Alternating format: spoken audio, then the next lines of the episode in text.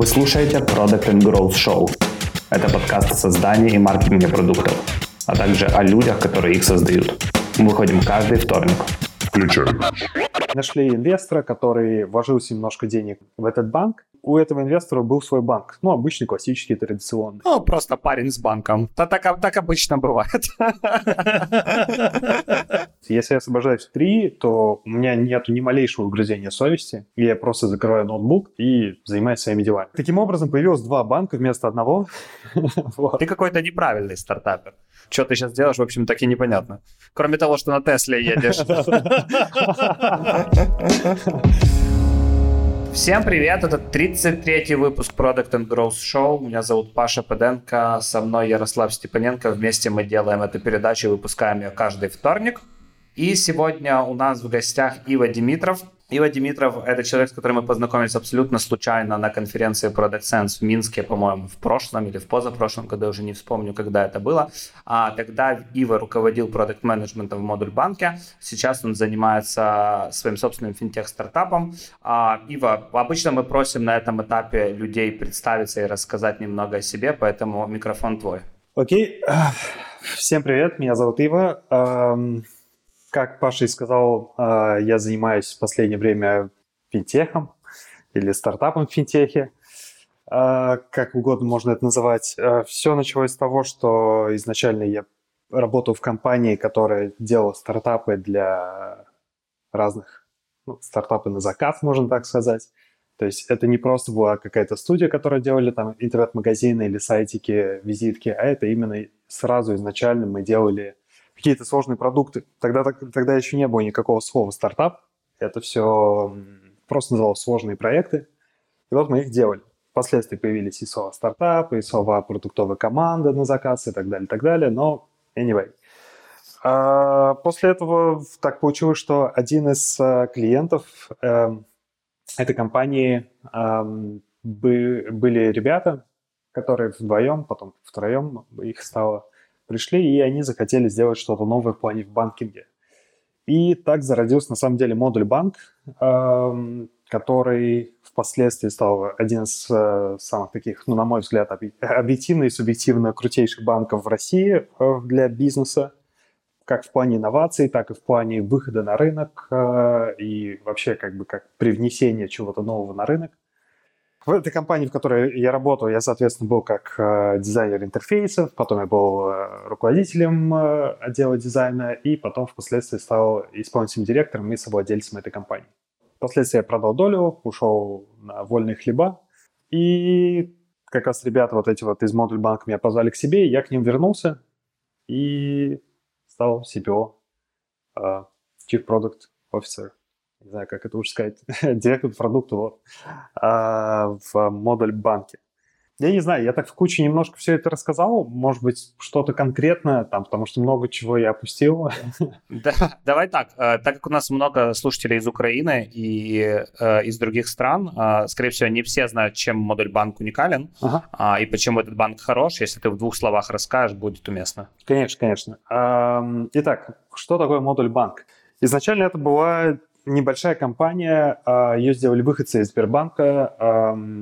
Они поняли, что Сбербанк это слишком какая-то громоздкая система, которая не двигается, которая не хочет э, делать как-то удобно и просто для бизнеса. И они стали, ну, они задумались, как бы ребята-основатели, как сделать так, чтобы бизнесу было удобно, чтобы бизнес занимался своим бизнесом, да, а не вот этой вот рутиной, банковской ерундистикой, бухгалтерской бюрократией и так далее. И таким образом и появилась вот эта зародыш модуль банк, который впоследствии без э, особых внешних инвестиций, ну там было небольшое слияние банков, но очень даже забавно, я скажу, э, они нашли, ну, можно назвать инвестора, это не совсем инвестора, ну, давайте назвать это инвестором. Они нашли инвестора, который вложился немножко денег э, в этот банк, и у, у этого инвестора был свой банк, ну, обычный, классический, традиционный. Впоследствии... Ну, просто парень с банком. Да, так, так обычно бывает. Ну да, да, да. Мне кажется, ничего особенного. А, вот. И э, интересно так получилось, что обычно в нашей жизни, да, то, что большие там традиционные банки там поглощают необанки и так далее, Здесь получилось в точности наоборот. А буквально через год после вот этого как бы нахождения вот этого человека, да, с банком, а произошло обратное слияние. Это когда вот этот маленький необанк, стартапик, поглотил основной весь традиционный банк, и традиционно весь банк переименовался в модуль банк, соответственно, и все процессы, и все-все-все стало как бы руководиться вот этими основателями тремя. А, основной момент, на чем выехал модуль банк, на самом деле это э, начали с самого простого. Когда ты приходишь в банк, да, ты, у тебя там процесс открытия счета, это какие, занимало раньше какие-то безумные там дни, я уж не говорю часы, дни, реально дни это было. Это было лет пять назад, кажется, плюс-минус. И то, что они сделали, они одни из первых, ну, я могу смело даже сказать, не в России, а в СНГ даже, а, придумали, как сделать процесс таким образом, чтобы открытие счета занимало от 5 до 10 минут. Ну, там, 5, 10, 15 минут. И у тебя открыт счет. То есть сейчас это кажется само собой разумеющееся, да, и ни у кого наверное, не возникает вопросов, там, что какой-то банк открывает счет долго. Ну, скорее всего, сейчас все банки вокруг нас открывают э, быстро счета. Но тогда это было супер инновационно, и за счет этого они выехали. Ну и дальше это все стало развиваться, и э, привнесли там определенные принципы, да, то, что э, любое действие, которое совершается не для пользы бизнеса, нашего конечного пользователя, мы должны думать, как его упростить. То же самое касается там каких-то форм, э, бумажек, ну там, предположим, а, испокон веков э, для налоговых требовалась какая-нибудь там декларация номер 8475. Я сейчас на ходу придумываю, да, это как пример. И все ее всегда заполняли. Все банки заполняли, все клиенты заполняли, все предприниматели заполняли. Просто потому что, ну, кто-то придумал, что это надо заполнять. Но никто никогда не спрашивался, да, зачем вообще это все заполняется, для чего это, куда это идет, как это с этой информацией работает. И оказывается, если начать копать вот такие штуки, то ты понимаешь, что на самом деле эта форма заполняется, чтобы там отправить в какую-то, я не знаю, там специальное агентство, которое там что-то, что-то рассматривает. И мы там задаем себе каждый раз, ну, задавались каждый раз вопросом, да, как сделать так, чтобы не человек заполнял, а мы сами за него заполним, да еще и сами отправим, еще и это автоматизируем, и еще по какой-нибудь опишке и так далее. И в конечном итоге все интерфейсы в модуль банке для предпринимателей превращались в так называемые uh, magic buttons, знаете, когда там сделать круто, нажимаешь кнопку, у тебя круто происходит, сделать здорово, у тебя здорово происходит. Это звучит как бы просто, но на самом деле за вот, вот такими магическими кнопками там скрыты огромная-огромная работа, там функционал и так далее. И, и как раз-таки мне кажется, что это был основной из принципов, который следовал вообще весь банк, и за счет этого он и стал один из крутейших.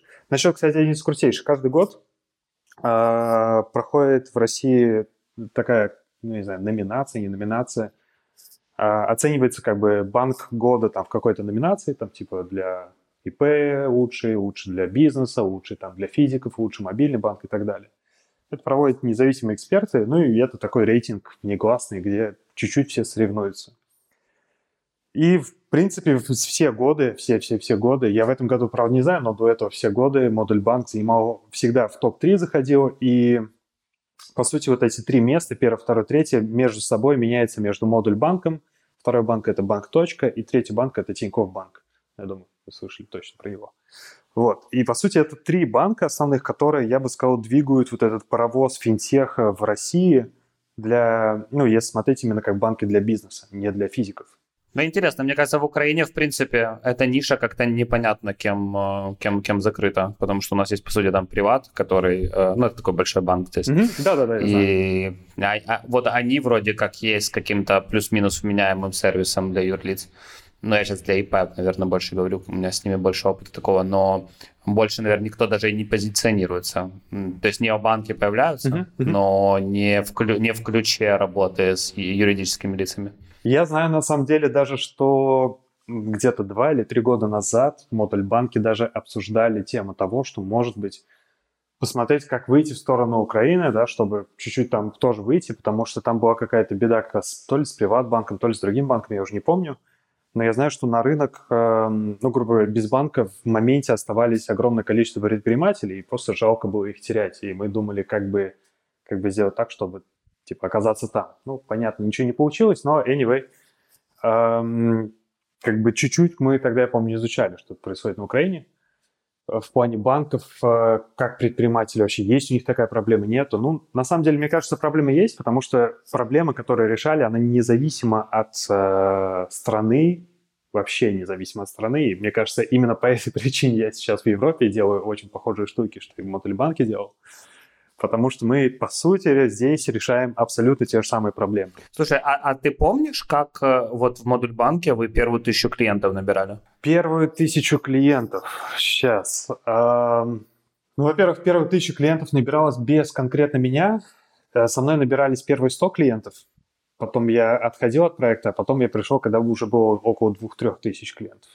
Ну, как-то так. То есть я, я делал паузу. Окей, okay, первая сотня как влетела? Давай поговорим про первую сотню тогда. Первая сотня была очень долгая. А, мне кажется, где-то от а, двух до шести месяцев за него первые 100 клиентов. При этом впоследствии как бы модуль банк оказался один из самых быстрорастущих клиентов по базе, по своей, да, по, ну, опять же, я сравниваю не в количественном, да, а именно по количеству, сколько денег тратится на маркетинг и сколько получаешь клиентов.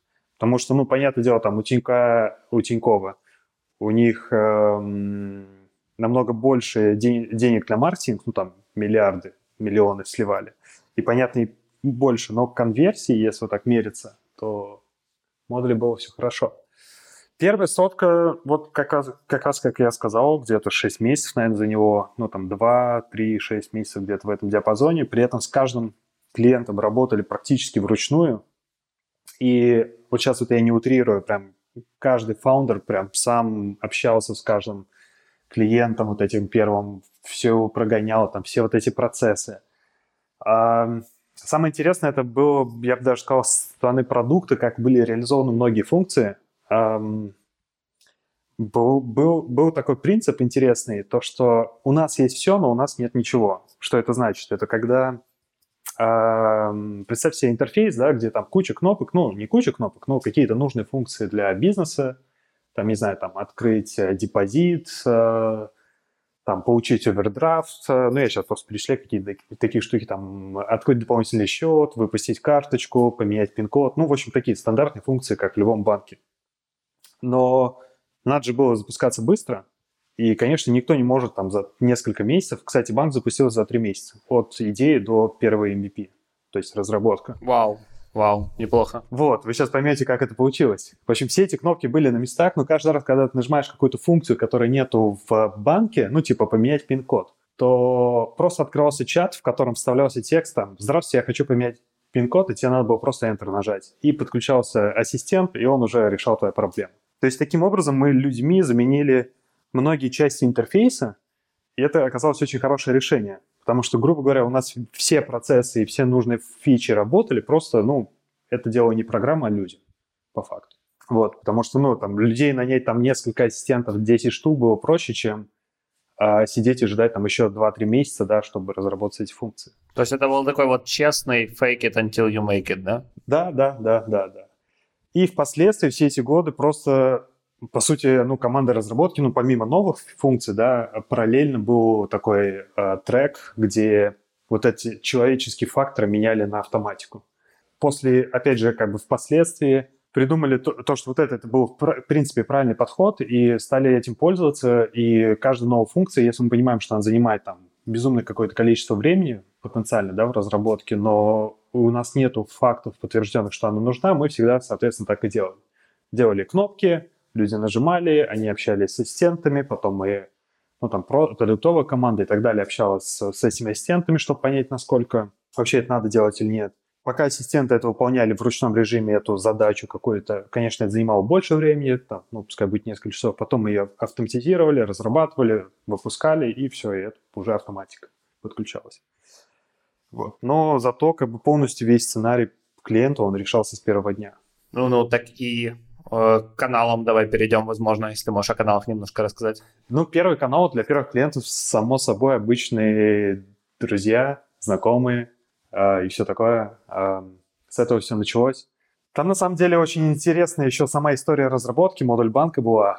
Она необычная. Я такого до этого никогда не видел, я бы сказал. Идея была в следующем. Э, как я и сказал, да, то, что три основателя, они пришли к, в компанию, в которой я работал, да, в которой впоследствии я стал фаундер, кофаундером. И мы сделали MVP. Но после того, как мы сделали какой-то самый-самый первый MVP, вот это три месяца, там надо было продолжать, само собой, работать. У них еще своей in-house команды не было. И так получилось, что мнения о том, как развивать дальше продукт, разошлись. Потому что ну, то, что MVP было, и то, что там через год, условно, модуль банк как выглядел, это было вообще разные вещи. И основатели, ну, они только получили, я бы знаю так, вот эти инвестиции, да, там, дополнительный банк, деньги были, и они решили пойти на огромный риск. С одной стороны, с другой стороны, это очень интересное решение. У них было две ровные идеи, как развивать дальше бизнес, и они очень сильно отличались. Это в первую очередь даже не со стороны продукта, да, какие кнопочки или интерфейсы, а со стороны позиционирования, то есть э, маркетинга, позиционирования, то есть как вообще выходить на рынок. А одна идея была в том, что это должен быть такой простой, открытый банк, светлый, добрый, для всех, э, ну, ключевое слово «открытый». Вторая идея была, что это должен быть банк, который должен чувствоваться как закрытый некий премиум-клуб. Знаете, такой, где там по приглашениям только, где, в общем, такой вот с искусственным ажиотажем и так далее. Ну и, соответственно, это влияло и на интерфейсы, и на способы коммуникации, способы вообще разработки продукта и так далее. И вот шаг, на который они пошли, мне кажется, он такой, ну, интересный том, что они наняли вторую команду, и вторая команда начала разрабатывать вторую версию банка параллельно с, ну, с моей командой, да, там, с моей компанией, прям параллельно. При этом мы друг с другом не общались. А той командой руководил один из основателей, нами, ну, не руководил, а как бы как заказчиком был, да. У нас был другой основатель, они тоже между собой не общались, никто не знал, кто дел, что делает другая команда, и вот так вот две команды двигались параллельно еще следующие шесть, ой, шесть, три или четыре месяца. Ух ты. Офигенно. Идея была в том, чтобы условно и там, и там запуститься и посмотреть, что лучше сработает. При этом, ну, как бы посчитали, лучше сейчас потратить, условно, x2 денег в течение 3 месяца, да, чем потом пожалеть и понять, что пошли не туда. А, так, таким образом, появилось два банка вместо одного. Один из них, э, он, ну, собственно, продолжил жить. Это вот наша версия, модуль банка. И вторая версия, он назывался тогда uh, No Name Bank. Он был весь такой весь черный, такой премиум. Там были э, закрытое комьюнити было в Фейсбуке, и там реально очень много крутых чуваков в этом комьюнити собрались. То, то есть там тоже все это работало. Я не говорю, что он плохо сделано был. Их модель тоже работала хорошо. И там как раз собрались всякие селебрити, знаете, там инфлюенсеры, которые там за собой тащат толпы. Ну, я потом только вот, получается, в сумме там через полгода увидел первый раз там первые скриншоты этого no-name банка, да, но при этом я знал, что это одно и то же. Ну, то есть как бы ядро мы используем одно и то же. Это разная оболочка, разный маркетинг, разное позиционирование. Вот. Ну и, в общем, запустились. Э, вот эти все, и та, и та версия пожили еще три месяца в сумме, или там два месяца, я уже не помню, выбрали, ну, поняли, что модуль банк работает лучше, и, собственно, на ней остановились, а то заморозили. Ну и распустили команду и все такое. Вот. Ну, как бы вот такая краткая история, но мне кажется, ну, я просто до этого такого никогда не видел решения, да, и мне кажется, это интересно такое решение, когда ты делаешь что-то большое, и ты понимаешь, что ты, ну, как бы делаешь э, продукт не на один день, да, ты прям реально веришь, что ты сделаешь какого-то единорога, юникорна. Да, это вообще звучит супер эпично. Я не слышал никогда о таком, чтобы прям два таких моншота параллельно делали. Ты просто когда это рассказывал, если бы мы а, как это, друг друга видели, сейчас мы сейчас без видео записываем, то у меня, ну, ты видел бы, как у меня пачка отвисла, потому что это реально удивительно.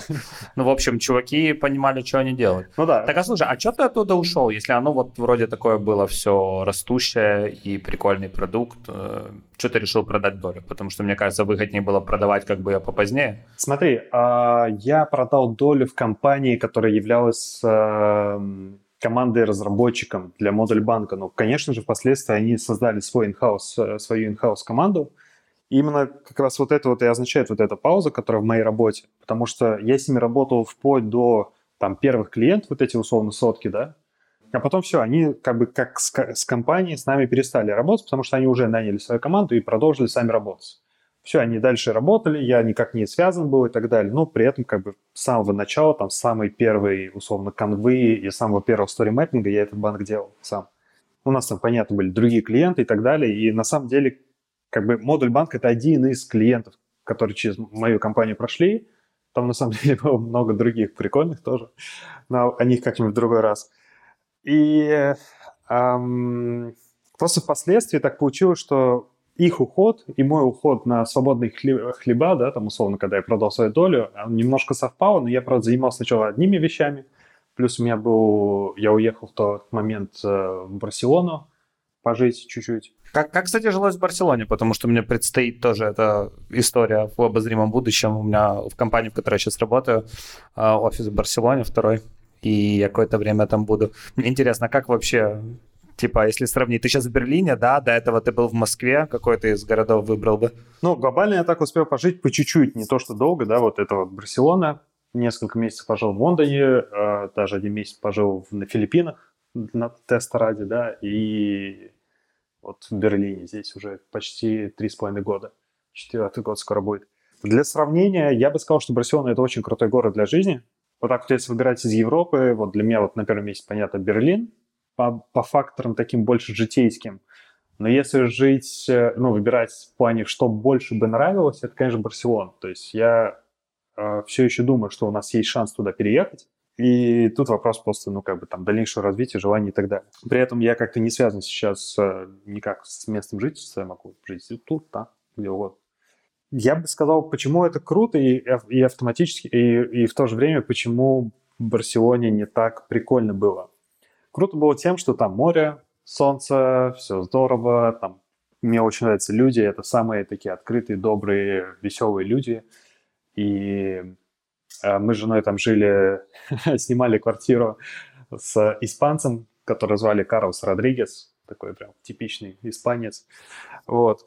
И все было клево. Минусов там, наверное, это только зимой, если ты снял квартиру, где холодно, то там холодно. Чтобы понимали, да, это холодно, ну, прям как будто ты на улице просто живешь. Я не знаю, как это по-другому описать. Потому что отопления нету, и ты приходишь домой, и я говорю сейчас не про зиму, а я говорю про осень, там, допустим, октябрь-ноябрь.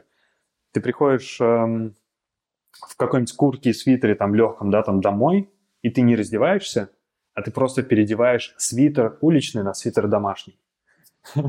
Примерно вот так. И, и там вместо, вместо ботинок ты одеваешь такие другие домашние такие ботинки, знаете, как типа валенки тапочки. Нормально. То есть там реально было очень холодно. Э, там, утром в душ идешь, это вообще, это, это прям целое испытание. Ты себя чувствуешь, как будто, ну, там, из души бежишь до комнаты, там, чтобы быстренько, опять же, этот домашний свитер одеть. Это было очень холодно. Сейчас, конечно, там есть дома, какие-то квартиры, которые с отоплением, но это большая редкость, это чаще всего дорого. Ну, здесь даже вопрос не дорого, а сколько редкость, потому что там очень много старых домов. Второй момент – это чисто менталитетное, то, что Испания много отдыхает. Ну, там вот эти их сиесты, отдыхи, постоянно праздники и так далее. Это кажется клево, да, но это не настраивает на рабочий лад. Ну, то есть ты сидишь такое окна. Ох, мне кажется, нигде нет большего количества праздников, чем в Украине, на самом деле. Может быть, может быть. Ну, хотя да, слушай, я, наверное, может, может даже соглашусь, что в СНГ вообще, в принципе, много праздников. А, но, anyway, ты представляешь, ты сидишь около окошка, смотришь э, в окно, а тебе надо что-то делать, и ну, там, бывает прикольно что-то делать, а бывает такая, знаете, ну, как в любой работе, там, 20 прикольного процентов и 80 процентов рутины. И вот эту рутину ты делаешь, делаешь, смотришь в окно, думаешь, о, сейчас бы на лонге поехать до моря, там, с псом побегать или просто погулять, или, я не знаю, еще что-то поделать люди вокруг там что-то, они там сидят в кафешке, и ты понимаешь, что они уже третий час э, обедают, потому что у них так принято три часа сидеть там кофе цедить. Короче, Ярик, я чувствую, следующую конференцию нам реально надо в бар сидеть, потому что по лайфстайлу оно звучит как э, место, в котором приятно находиться. Слушай... Ну, мне очень нравится ничего не делать, поэтому я согласен. Слушай, Ива, в принципе, понятно, что пожил ты много где, и мне интересно, как ты умудрялся менеджерить продуктовую как бы функцию, э, будучи на удаленке. У mm-hmm. тебя при этом всем команда находилась тоже на удаленке или команда была где-то в офисе? То есть как это работало? Uh, ну смотри, uh, как раз-таки я вот живя в Барселоне, мне сделали модуль банкофер по стать директором по продукту, да, у них, я согласился, и мы начали работать. А большая часть команды, ну опять, опять же, в самом начале там было их не так много, там 2-3 человека, а продуктовая команда включает дизайнеров, то есть там, условно, один продукт, даже два было, и один дизайнер. Они все находились э, в России, в Уфе.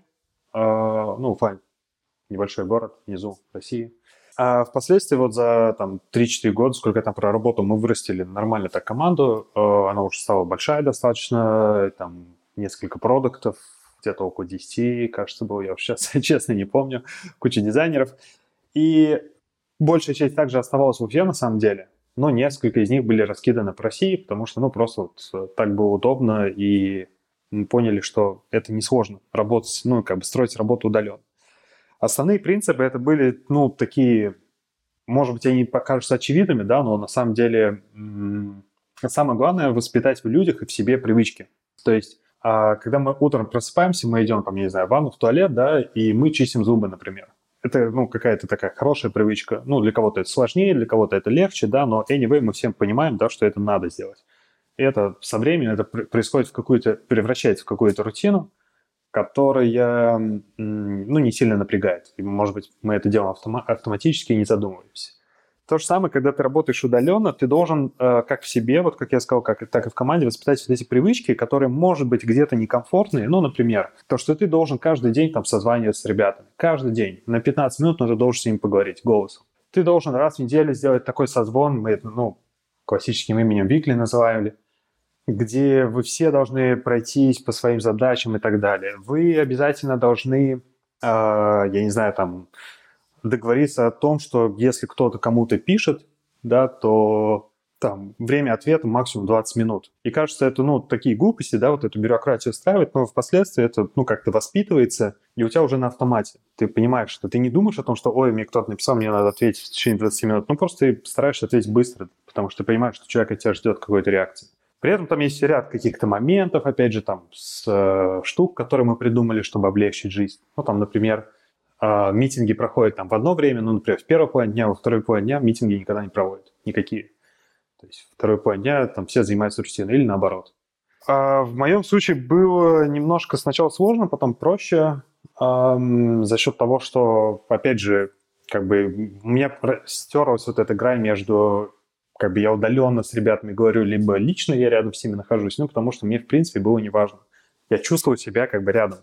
То есть у нас э, мы ну, там, общались не только по работе, да, но, понятное дело, как обычно в офисе, какие-то там шутки, личные штуки могли обсудить и так далее. И, в принципе, это все помогало вот этой вот социализации удаленной. И мы друг другу доверяли, и как бы из этого произошла такая, ну, абсолютно семья, да, которая, ну, я бы сказал, до сих пор там ребята все общаются, все коммуницируют, даже те, кто уволились и так далее. Прикольно. Я хотел еще добавить э, к тому, что Ива только что говорил. У Ива есть прикольный телеграм-канал. Мы ссылку в описании подкаста добавим. Он там в последнее время достаточно много интересных вещей постит про ремоут-работу. И, возможно, вам тоже будет интересно это почитать. Слушай, хотел спросить, а, а не чувствовал ты вот этого конфликта, что ты, условно говоря, был единственным человеком на удаленке, а все твои продукты, а, они были в офисе, ты как бы не было ощущения, что вы немножко в разных а, как это, информационных а, системах находитесь. Потому что вот что я заметил, когда мы с Яриком работали в Макпо, у нас коллег, там были коллеги, которые регулярно ездили на ремоут, и иногда поддерживать эффективную коммуникацию с ними было, мягко говоря, сложно. То есть, условно говоря, если человек уезжает на ремоут э, в Индию, и когда вы сидите все в офисе, там, в переговорке, и вам что-то от этого человека нужно, а он созванивается из какой-то локации, где рядом едет мопед и кричит коза, то, скажем так, это, это не влияет положительно на, на, ваш, на эффективность вашей коммуникации. Короче, не было у тебя этого ощущения оторванности? А, ну, смотри, если про коммуникацию говорить, то проблем вообще никогда не было, потому что, э, ну, как бы я считаю себя человеком здравым в плане того, что я никогда не буду созваниваться с кем-либо, если у меня нет хорошего интернета, если у меня какая-то проблема со связью, если у меня нет наушников а, и так далее, и так далее. Потому что, ну, я сам, например, ненавижу, когда со мной разговаривают люди а, по, неважно, там, скайпу, зуму, хэнгауtsу, и не пользуются наушниками. Я считаю, вообще это неприлично даже, если честно. То есть качество связи а, должно быть всегда хорошо, это правило такого ремоут общения, назовем так это. А насчет как бы нахождения в каких-то одинаковых условиях в плане того, что, например, там ребята сидят в офисе, они знают какие-то истории, которые там, о, там разработчик Вася, знаете, вчера напился, а там, я не знаю, тестировщица Анна вчера прикольные в кружке принесла или там принесла торт, потому что у нее день рождения было. Ну, конечно, я такие вещи себе пропускаю, я них не знаю, либо там знаю, ну, так понаслышке, но я бы сказал, что я как-то абстрагировался от этого, и если в первые там полгода я грустил по, такой, по такому виду социализации, то потом просто привык, и сейчас к этому отношусь достаточно так, спокойно. Наверное, так получилось, что я как бы попал в тот период переосмысления своей собственной работы, да, и их приоритетов, и для себя в плане работы определил несколько правил. В частности, того, что если... Ну, так интересно получилось, что когда я работал в офисе, да, там ходил в офис и так далее, я работал очень много. Ну, то есть реально там просыпаешься, ты идешь в офис. Весь день там, потом вечер, 9 часов, 10 часов, ты в 10 выезжаешь из офиса, приезжаешь, покушал, спать. Ну, или там приезжаешь в бар какой-нибудь с друзьями, попьянствовал, спать.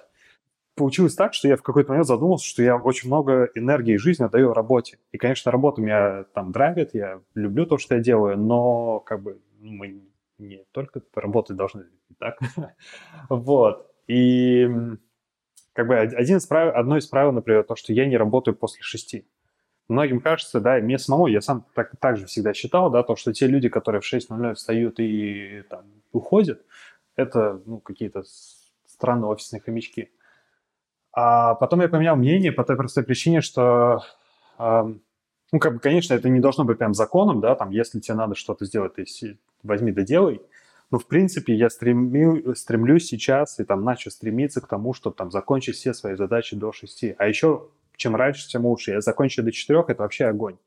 А, потому что это время, которое я могу потратить на себя, там, на семью, на погулять, там, еще какие-то дела поделать, да, и так далее. Да, вот это, кстати, такой момент, что платят тебе не за часы, а за результат. Конечно, конечно. Он, э, ну, скажем так, это не все люди понимают, и я тоже в какой-то момент осознал, что работать много на самом деле вообще, ну, не тяжело, да, ничего не заставляет, как бы, нет никаких проблем с тем, чтобы сидеть в офисе там допоздна, а, там, пытаться делать вид, что ты продуктивен и так далее и тому подобное, но при этом всем настоящая магия, настоящее мастерство, да, это, условно говоря, закончить раньше, потому что в итоге, а, скажем так, если ты получишь один и тот же результат, какая разница, сколько ты просидел за столом? Да, совершенно верно. Э, сейчас я, ну, как бы стараюсь делать так, чтобы у меня все, все встречи, митинги, э, ну, я как бы работаю с 9 по своему времени, да, и, э, ну, то есть 9 на 0 я уже на связи, и митинги у меня заканчиваются где-то там в 12 в час, иногда в 2. После этого как бы у меня наступает время рутины, и, ну, рутина, я думаю, она у всех в работе присутствует, там, какие-то документы поделать, какие-то штуки почитать и так далее, что-то такое. А, я делаю эту рутину, и вот здесь вот как раз за счет рутины это та вещь, которую я могу оптимизировать. Чем лучше я оптимизирую процесс рутины, тем быстрее я смогу освободиться. Если я освобождаюсь в 3, то у меня нет ни малейшего угрызения совести, и я просто закрываю ноутбук и там, занимаюсь своими делами. Потому что я знаю, что я ровно то, что я хотел, я все это сделал и успел. Если, конечно, я не успеваю там, ну, до трех или там до четырех делать, ну, я делаю, в общем, пока не сделаю. Сделаю, сделаю в пять, сделаю в шесть. Но честно скажу, что у меня уже там последние 3-4 года не было э, таких моментов. Ну, были, вернее, там один-два, может быть, но это супер редкость, когда я там работал бы до 9 или 10. Ну, то есть, может быть, там 2-3 раза за последние 3-4 года. Вот, и я очень этому рад, потому что для меня много чего нового открылось. Ты чем-то, э, ну, каким-то софтом ты себе помогаешь это делать, или это на уровне там исключительно самоорганизация себя? А, ну, Книжки читаю какие-то разные. Сейчас я название, наверное, не вспомню. Плюс э, моя самая любимая утилита, это прям сейчас я на нее смотрю, с вами разговариваю. Эм, сейчас даже скажу, какое название. Она называется... Нет, нет у нее названия. Потом посмотрю. А суть ее в том, что в трее, ну, в, в macOS, да, там сверху, наверху, у тебя такой типа прогресс-бар, да, который он выглядит почти что так же, как и зарядка у ноутбука и она заполняется, и там можете показывать, ну, выбирать, какой прогресс-бар показывать, э, день, месяц, там, год и так далее. И этот прогресс-бар заканчивается, и он всегда перед глазами, и я всегда вижу, сколько осталось э, в этом месяце времени, сколько осталось э, в этом дне времени, сколько осталось, э, я не знаю, э, сейчас вот я не шучу, тут есть прям лайф, то есть, условно, сколько осталось мне примерно процентов в жизни, вот он мне сейчас 42% осталось мне еще жить, вот. а, чтобы я успел свои дела делать. И как раз вот, ну, это одна из вещей, которая, мне кажется, показывает важность времени и насколько оно важно. И вот, вот эта вот трата времени на всякое то, что не приносит удовольствия и какую-то полезность, это странно стало для меня. Вау, клево, клево, спасибо, что поделился.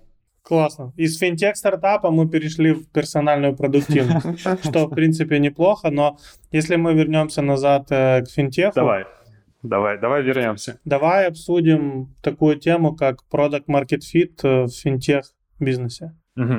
Когда и как он происходит, и как он выглядит, ну, на примере там вашего банка, например. Очень интересный момент. А, на самом деле, как бы у меня прям прямого ответа на этот вопрос нету.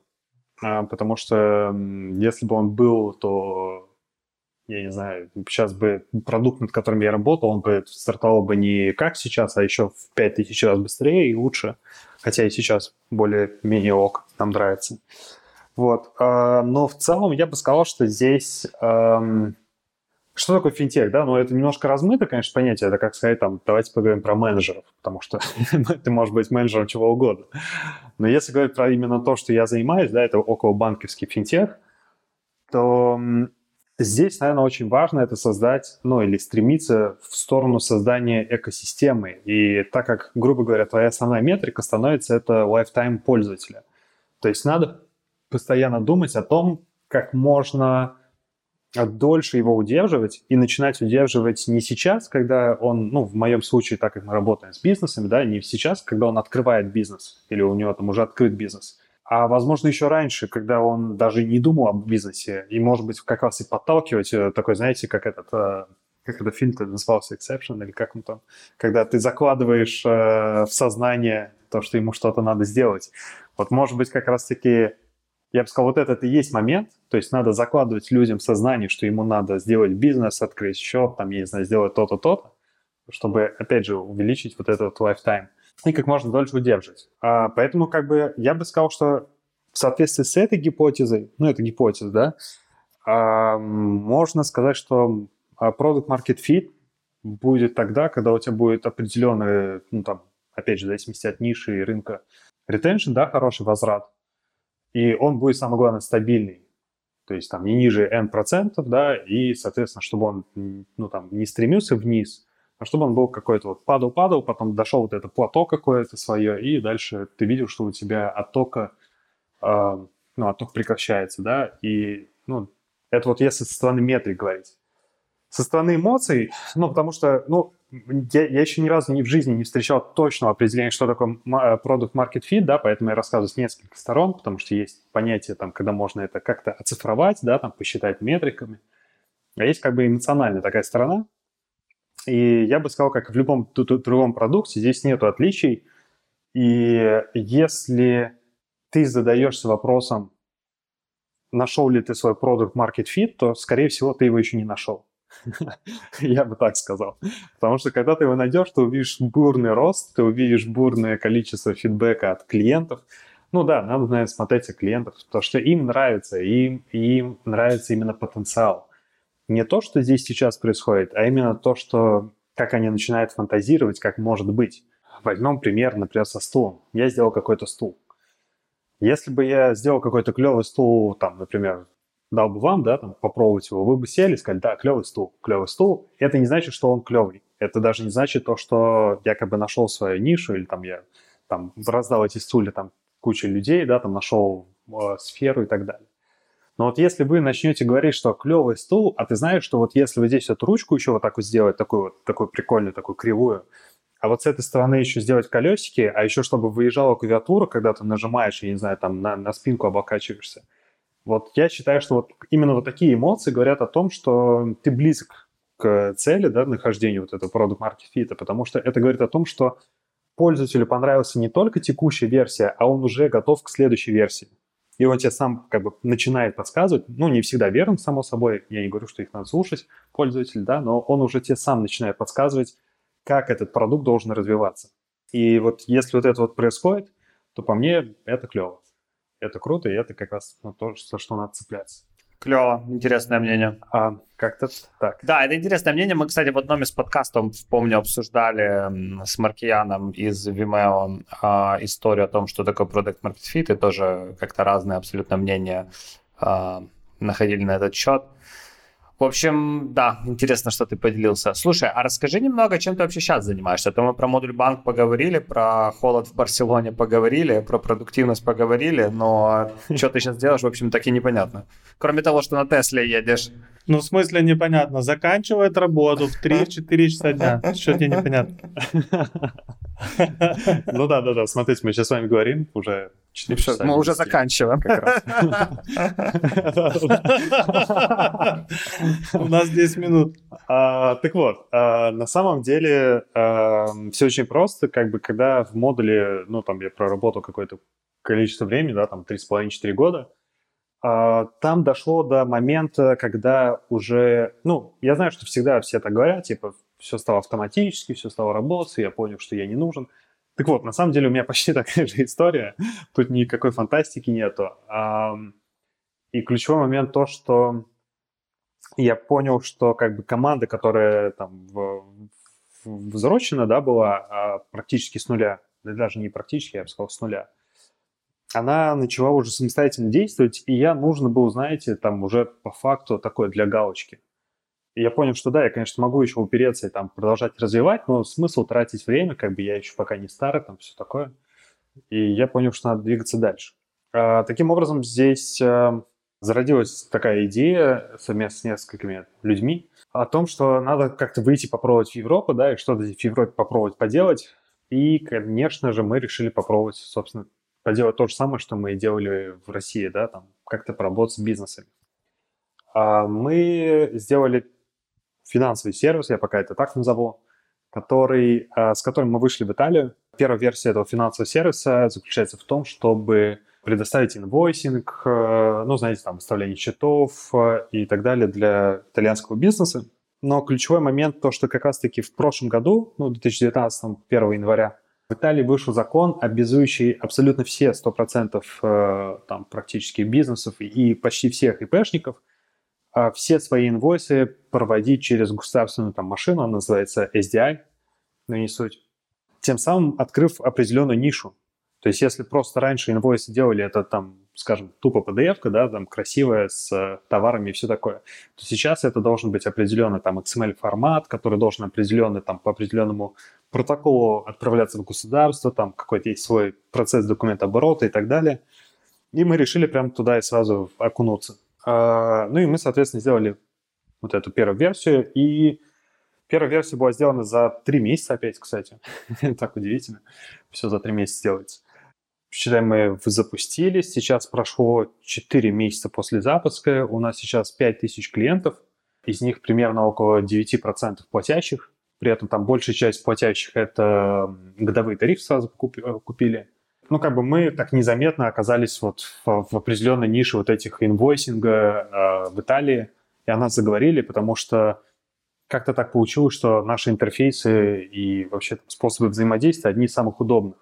Это нам как раз-таки дало первые цифры, потому что мы, ну, люди, которые вот сейчас вот это все делали, да, там, основатели и так далее, мы все-таки в Европе до этого никогда ничто, ничего большого не запускали, да, и нам надо было понять менталитет, как люди там тут живут, думают и так далее. И сейчас, получив первые цифры, мы поняли, что надо дальше это развивать историю, и сейчас мы работаем над...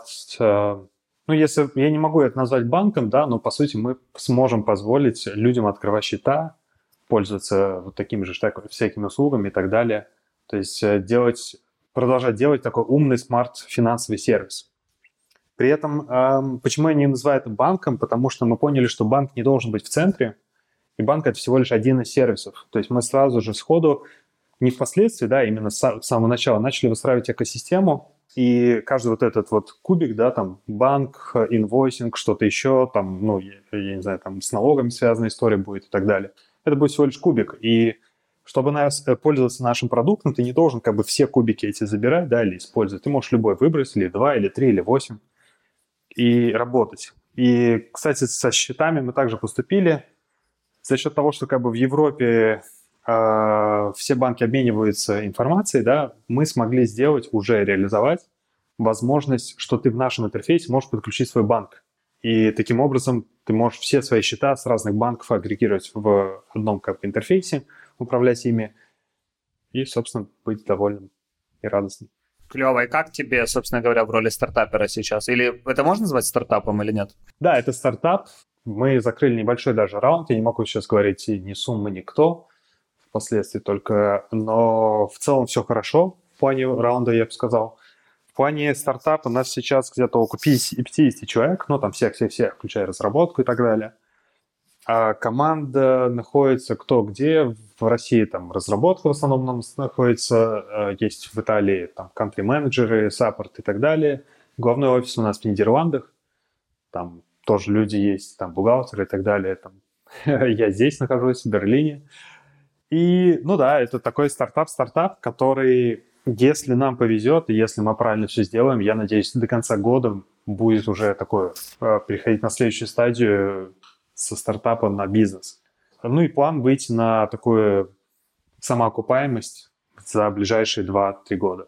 Слушай, а мне вот интересно, жизнь стартапера и жизнь вот такого, э, вот такая с хорошим work-life balance, это вообще сопоставимые вещи?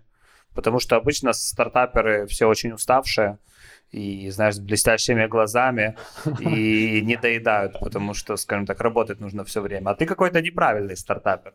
Расскажи мне, в чем твой секрет?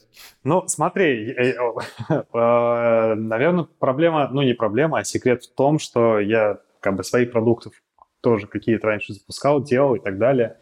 И обычно, когда меня спрашивают, какая, какой самый лучший твой опыт был, да, там, или самое, что такое крутое в твоей жизни случалось в профессиональном плане, я обычно называю это запуск собственного продукта, на который потратил там свои деньги, там несколько миллионов рублей, а, свои силы, я нанимал разработчиков и так далее. Он у меня не пошел, он у меня, э, ну, я потратил полтора года жизни.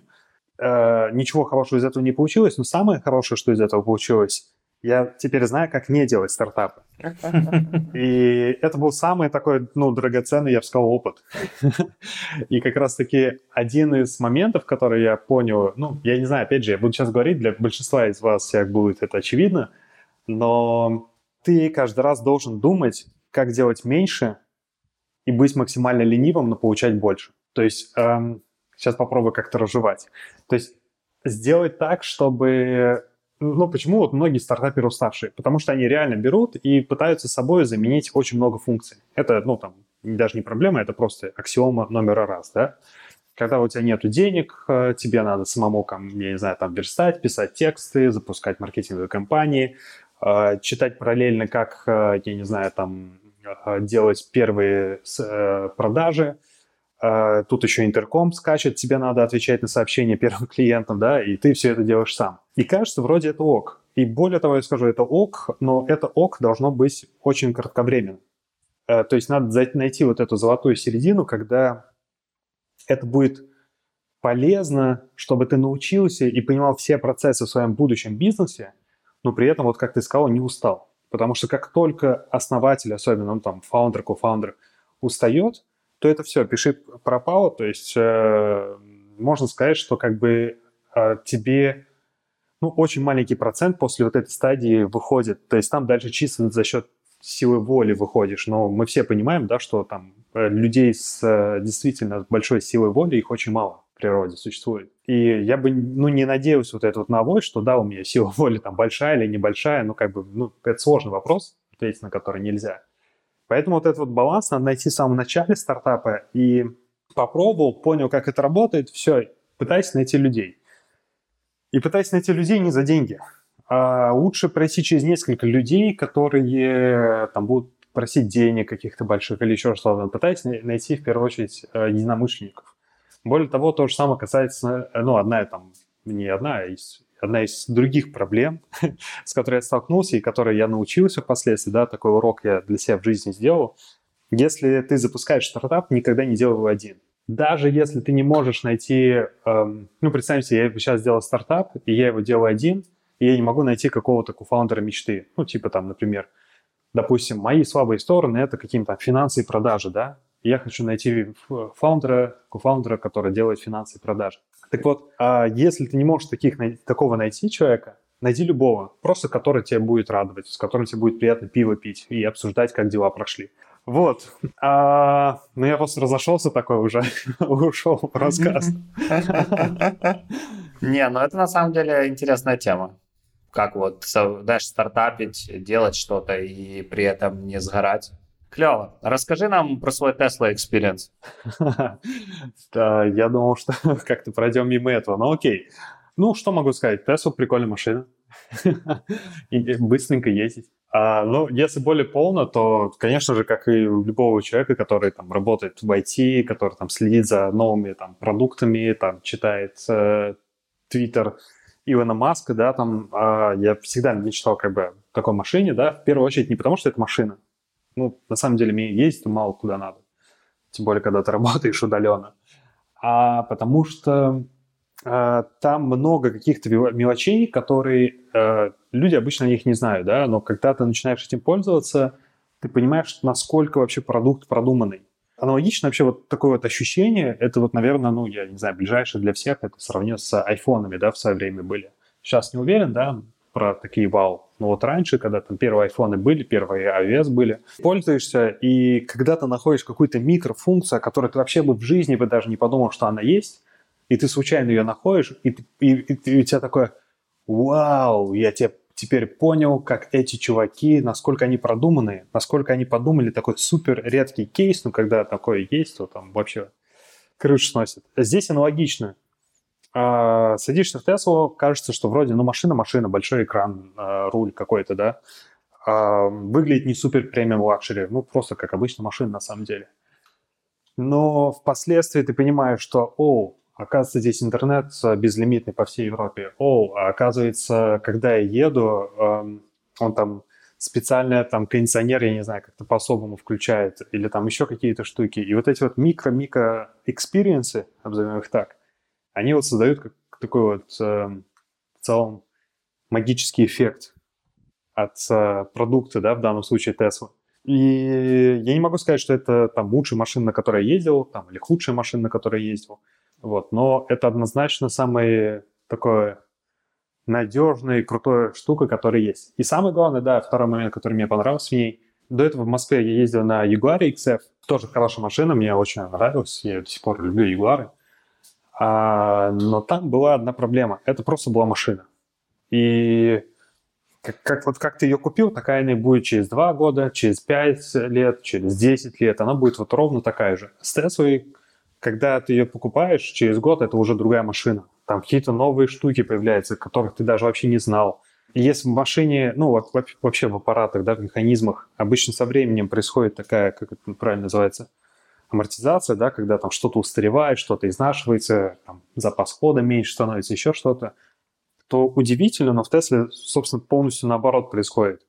А, например, вот сейчас вот я вот сколько пожил э, с Теслой, там, несколько месяцев, э, буквально недавно там вышла, например, прошивка, которая увеличивает запас хода. Просто чуваки сели и там зарефакторили код условно. Или там, хоп, появилась там автонастройка кресла или еще что-то. Ну, то есть раньше это вообще не было даже, даже нигде, даже примерно этой функции не было, а тут она появилась. И вот такие маленькие штуки, они крутые. Ярик, звучит, как будто тебе нужно уже идти и покупать. У нас есть шутка о том, что Ярик любит покупать всякую электронику. Ладненько. А, блин, клево пообщались. А, надеемся, что после пандемии мы сможем все-таки пересечься в Киеве или в Берлине, а то мы уже так давно об этом договариваемся. Да, да. Я на самом деле в Киев, в Киев же планировал изначально в конце мая, и более того, я прям очень-очень хочу туда. А, но я боюсь, что да, скорее всего, в конце мая, в июне уже не получится, но тогда остается конец лета только скорее всего. Да, ну, в общем, пересечемся. Все, спасибо, что прыгнул на подкаст, не будем тебя задерживать, тем более уже 4 часа по Берлину. Да, а... я только хотел сказать, что все, пора, заканчиваем. Все, а, было интересно, спасибо. Всем, кто нас дослушал до этой точки, спасибо. Напишите нам что-то, напишите, что было хорошо, что плохо, и если вам было интересно, то подпишитесь. А, да, увидимся в следующий вторник. Спасибо. Пока-пока. Че, норм? Офигенно.